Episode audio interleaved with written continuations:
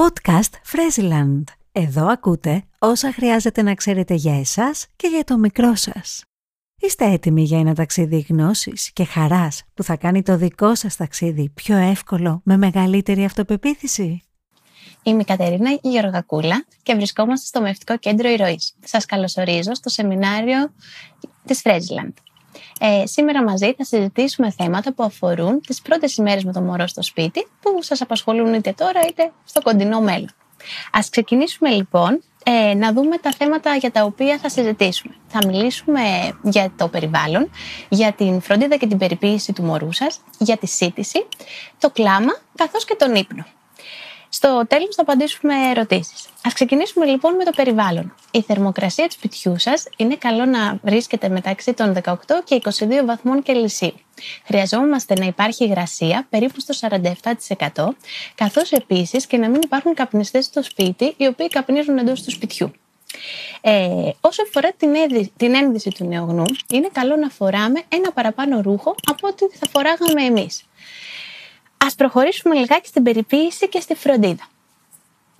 Το κομμάτι του ομφάλιου λόρου που παραμένει προσκολλημένο στο δέρμα του μωρού, δηλαδή στο μέρος που θα παρατηρήσετε στον αφαλό, βρίσκεται εκεί και δικό μας μέλημα και θα πέσει. Δικό μας μέλημα είναι να το καθαρίζουμε 2-3 φορές μέσα στην μέρα, χρησιμοποιώντας μία αποστηρωμένη γάζα με φυσιολογικό όρο ή με ινόβνομα, ό,τι εμείς προτιμάμε. Ας περάσουμε λίγο στην αλλαγή της πάνας. Ο αριθμός των πανών που θα έχουμε ημερησίως τις πρώτες μέρες είναι 8 με 10. Στην αρχή τα κακά θα είναι πρασινοπά και σιγά σιγά θα γίνονται μουσταρδί όσο περνάνε οι μέρες. Εμείς θέλουμε να καθαρίζουμε την περιοχή, πώς είτε με τοπικό πλύσιμο, είτε κάνοντας το μωρό βύθιση, όπως το πούμε και αναλυτικά σε λίγο. Η περιοχή θα πρέπει, για να μένει ενυδατωμένη, να χρησιμοποιούμε ειδική κρεμούλα κάθε φορά που πραγματοποιούμε την αλλαγή της πάνας. Επίσης, η πάνα η οποία χρησιμοποιούμε είναι καλό να μην είναι ούτε πάρα πολύ σφιχτά δεμένη, ούτε πάρα πολύ αραιή, γιατί μπορεί να έχουμε διαρροές.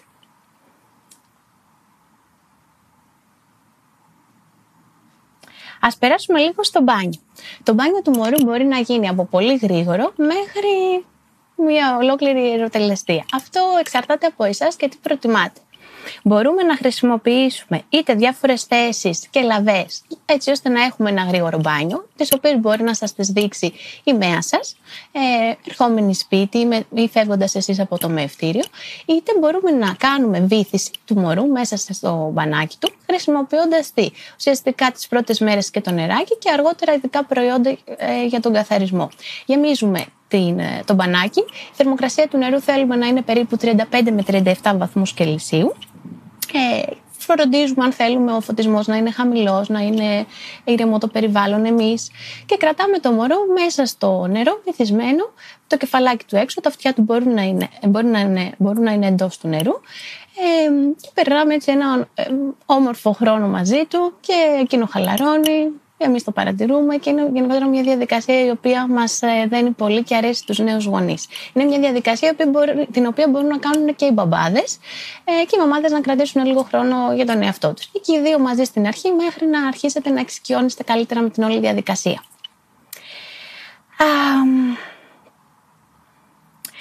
Ένα tip που θέλω να σας δώσω είναι, ειδικά τώρα τους χειμερινούς μήνες, να δοκιμάσετε η αλλαξιέρα να βρίσκεται στον ίδιο χώρο στον οποίο θα γίνει το μπάνιο, έτσι ώστε η θερμοκρασία να παραμένει σταθερή και το μωρό να μην κρυώνει μετά το μπάνιο. Τέλος, όσο αφορά την περιποίηση και τη φροντίδα, θα ήθελα λίγο να μιλήσουμε για το κομμάτι της ενυδάτωσης. Μπορεί να παρατηρήσετε ότι το δέρμα του μωρού είναι πιο ξηρό και χρειάζεται ενυδάτωση. Αυτό γιατί γίνεται? Γιατί από το ενδομήτριο περιβάλλον, που έχει ουσιαστικά πάρα πολύ νερό γύρω του, περνάει στον αέρα. Οπότε είναι φυσικό να παρατηρήσουμε μια ξηροδερμία. Μπορείτε με ειδικά προϊόντα να ενυδατώνετε την περιοχή του σώματος. Ας πούμε λίγα πράγματα για τη σύτηση του νεογνού. Όπως πολύ καλά όλοι ξέρουμε, το μητρικό γάλα, ο αποκλειστικός μητρικός θυλασμός, κατά το πρώτο εξάμηνο ζωής, είναι η καλύτερη τροφή που μπορούμε να δώσουμε στο μωρό, όπως και η συνέχισή του μετέπειτα. Στην περίπτωση που σας παρουσιαστεί κάποια δυσκολία κάποιος προβληματισμός, έχετε πολλές ερωτήσεις, είναι καλό να συμβουλευτείτε τη μέρα σας ή να κανονίσετε μια κατοίκον επίσκεψη στο σπίτι σας, έτσι ώστε να σας λυθούν ερωτήσεις και απορίες, τόσο που μπορούν να αφορούν θεωρητικά όσο και πιο πρακτικά ζητήματα. Ωραία. Ας περάσουμε να πούμε κάποια πράγματα για τον ύπνο. Στο θέμα του ύπνου υπάρχουν κάποιοι κανόνες ασφαλείας, τους οποίους τηρούμε και ακολουθούμε πιστά. Ένας από αυτούς είναι η θέση του μωρού. Θέλουμε το μωρό να κοιμάται σε ύπτια θέση, δηλαδή να βρίσκεται ανάσκελα. Να βρίσκεται σε επίπεδη επιφάνεια, δηλαδή να μην έχουμε κλείσει στο κρεβατάκι του. Επίσης, να βρίσκεται στον ίδιο χώρο με τους γονείς του, έτσι ώστε οι γονείς του να μπορούν να το παρατηρήσουν στην περίπτωση που κάτι συμβεί. Και επίσης, η περιοχή στην οποία κοιμάται να μην έχει πάνω παιχνιδάκια, σφήνες, πάντες, τίποτα από όλα αυτά. Όπως επίσης, συστήνεται και η χρήση υπνόσακου, γιατί τα μωρά πάρα πολλές φορές ξεσκεπάζονται, κουνώντας τα πόδια τους, οπότε... Έχουμε γονείς οι οποίοι ξυπνάνε μέσα στη νύχτα και τα ξανασκεπάζουν ή το έχουν πολύ στο νου τους. Αυτά λοιπόν σε σχέση και με τον ύπνο, κάποιες απλές και βασικές συμβουλές. Πάμε να μιλήσουμε λιγάκι για το κλάμα. Τα μωρά λοιπόν κλαίνουν για να επικοινωνήσουν τις ανάγκες τους. Αυτός είναι το εργαλείο που έχουν να επικοινωνήσουν μαζί μας. Οι ανάγκες τους μπορεί να είναι βιολογικές και αυτές είναι οι πρώτες που συνήθως κοιτάζουμε και ικανοποιούμε. Τι εννοούμε βιολογικές ανάγκες? Ένα μωρό αρχικά που κλαίει μπορεί να πεινάει ή να διψάει. Αυτό εκτός από κλάμα μπορεί να παρατηρήσετε πιο πριν ότι μπορεί να αρχίσει να τρώει, να μασάει τα χέρια του, να κάνει θηλαστικές κινήσεις στον αέρα. Οπότε εκεί αυτό το οποίο συστήνουμε σαν λύση είναι οι πολύ συχνοί θυλασμοί. Γενικότερα πολύ συχνό τάισμα. Θέλουμε ανά 2 με 3 ώρες, ειδικά τις πρώτες μέρες, να πραγματοποιούνται θυλασμοί. Το δεύτερο που μπορούμε να ελέγξουμε είναι η θερμοκρασία του, δηλαδή αν κρυώνει ή αν ζεσταίνεται. Θα τσεκάρουμε την θερμοκρασία από το στέρνο ή την πλάτη και όχι από τα χεράκια ή τα ποδαράκια, γιατί τα άκρα είναι τα μέρη του σώματος τα οποία θα ζεσταθούν τελευταία.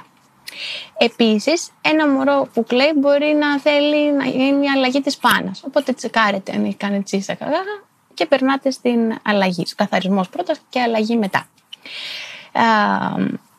Άλλη μια βιολογική ανάγκη είναι κάτι το οποίο μας επιφέρει πόνο, δηλαδή η δυσκολιότητα, κολική, αέρια.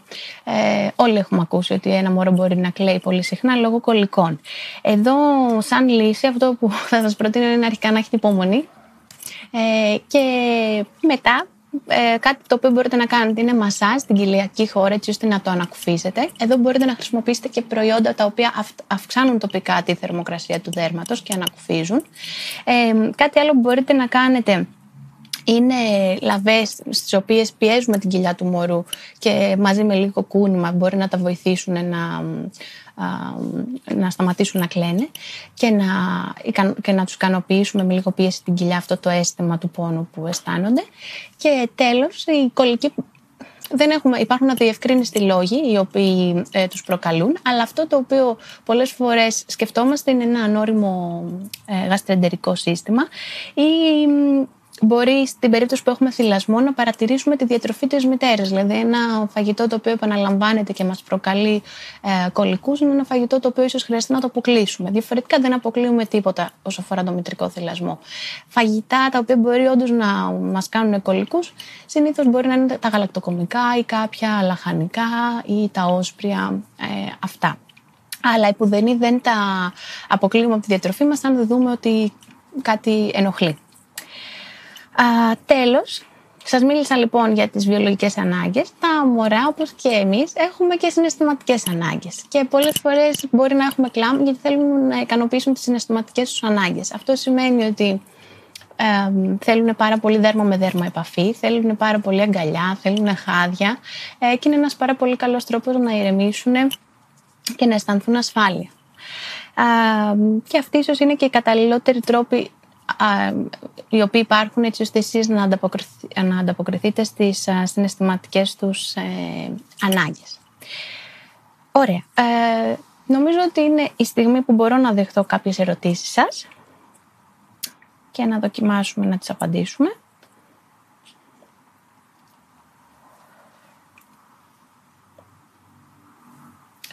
Ωραία.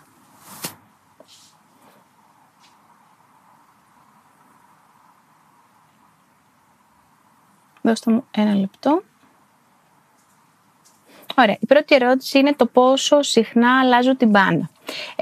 Τα μωρά που συντηρούνται με αποκλειστικό μητρικό θυλασμό, η μπάνα δεν είμαστε τόσο αυστηροί στο να αλλάζεται συνέχεια.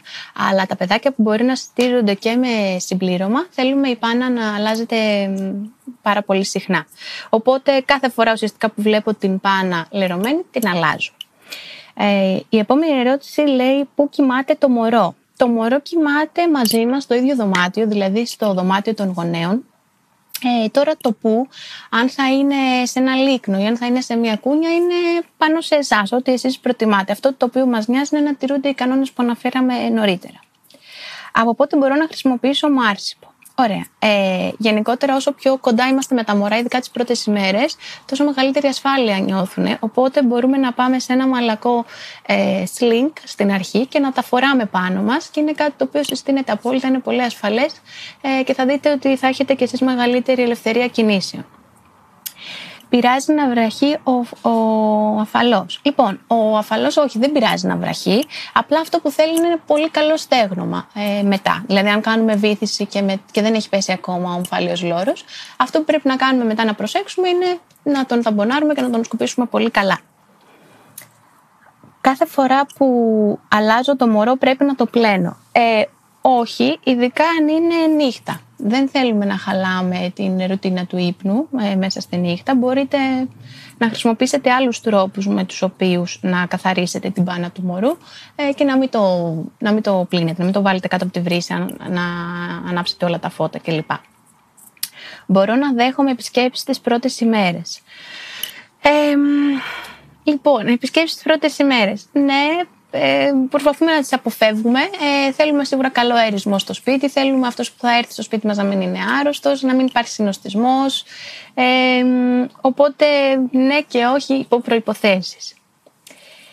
Πρέπει να προσέξω κάτι στη διατροφή μου όσο θυλάζω? Νομίζω το απαντήσαμε. Στην περίπτωση που κάτι δεν ενοχλήσει, όχι. Στην περίπτωση που αρχίζουμε και βλέπουμε είτε κάποια πράγματα και στις κενώσεις, είτε κολικούς, είναι καλό που σας είπα να μιλήσετε με τη μία σας και να σας κατευθύνει ατομικά και εξατομικευμένα τον καθένα από εσάς.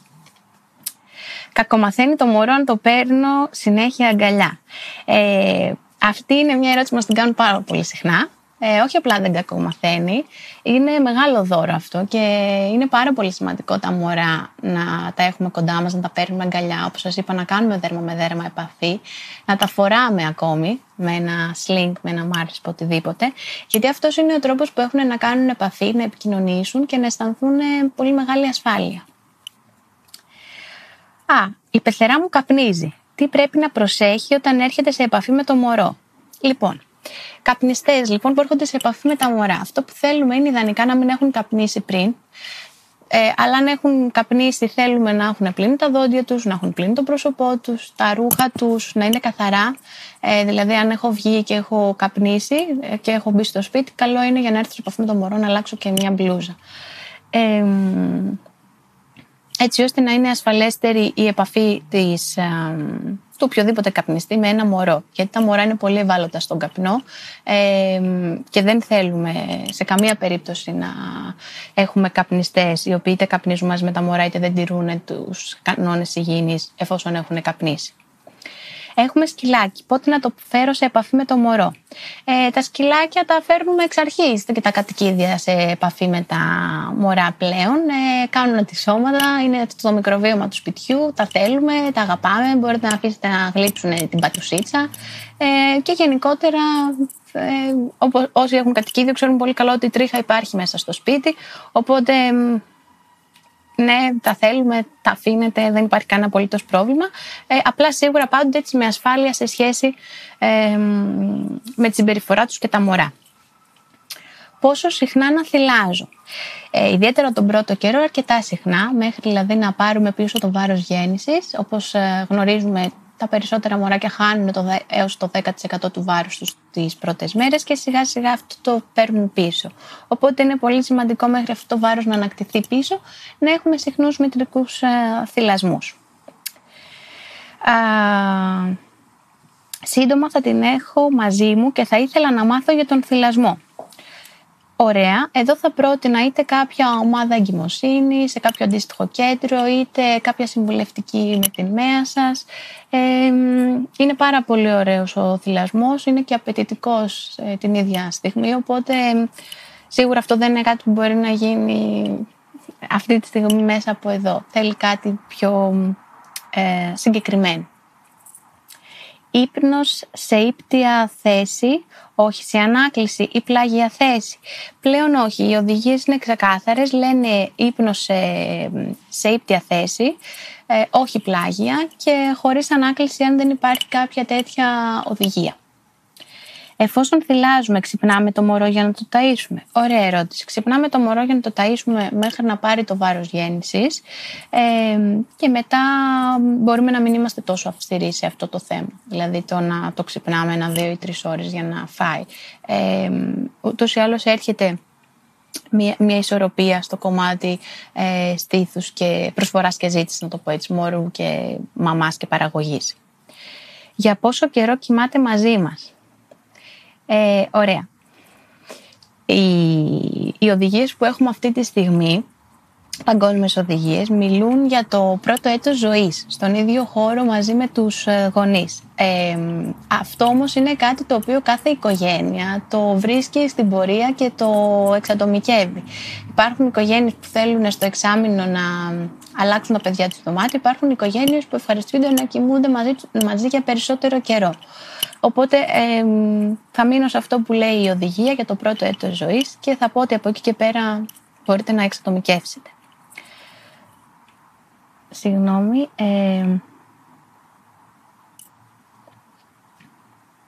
Πότε πηγαίνουμε το μωρό στο δικό του δωμάτιο για ύπνο? Το απάντησα. Μένω στο εξωτερικό. Πότε μπορεί να κάνει το μωρό το πρώτο του ταξίδι με αεροπλάνο? Αυτό είναι κάτι το οποίο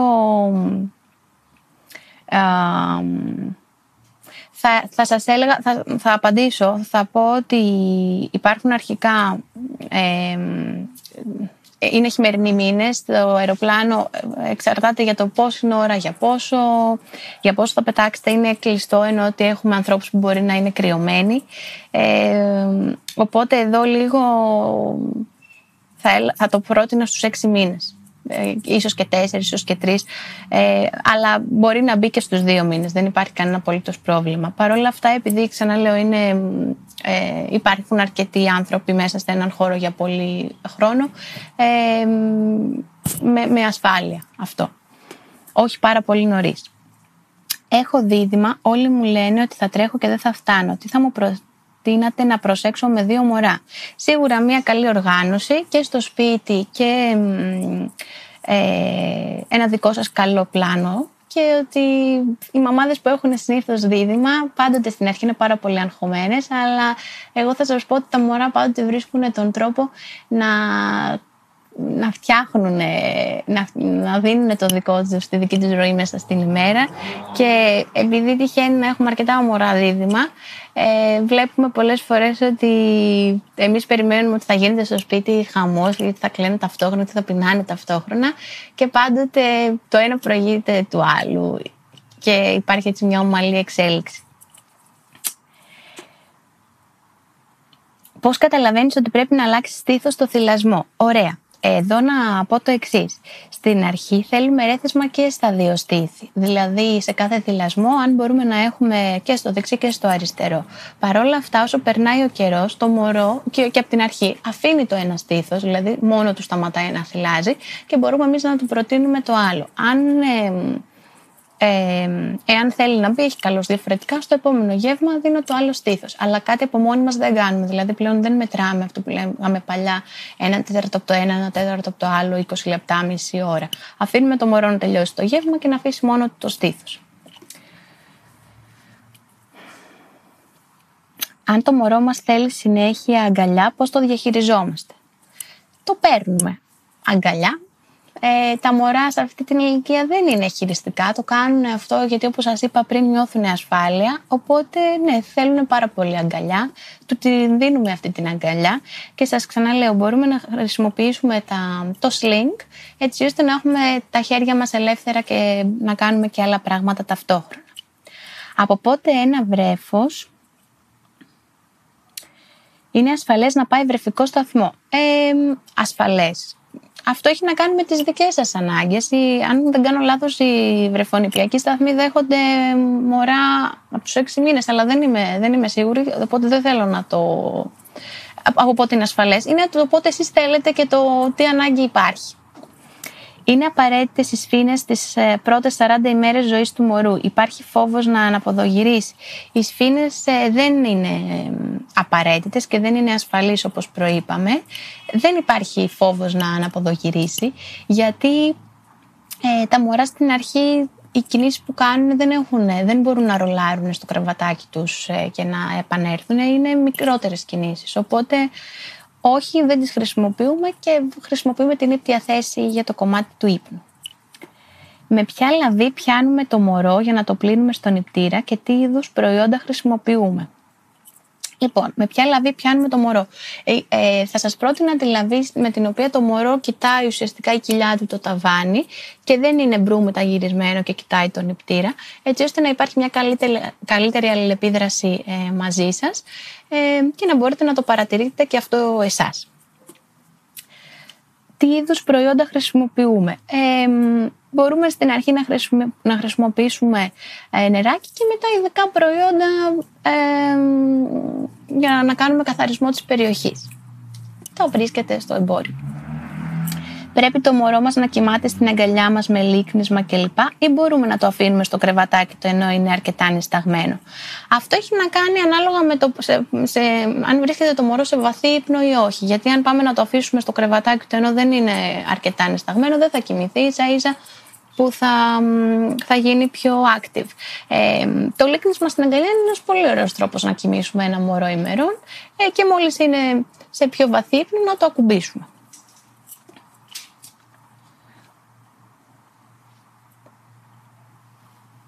Σε ένα μήνα γεννάω, μπορώ το καλοκαίρι να το βάλω στη θάλασσα. Η απάντηση είναι ναι και να προτιμήσετε θάλασσα η οποία είναι καθαρή. Θα ήθελα να σας ευχαριστήσω που παρακολουθήσατε το σεμινάριό μας. Καλό απόγευμα. Να είστε καλά, σας ευχαριστούμε πολύ. Ένα ακόμα Frezyland podcast έφτασε στο τέλος του. Μπείτε στο frezyland.gr για ακόμη περισσότερα νέα και άρθρα.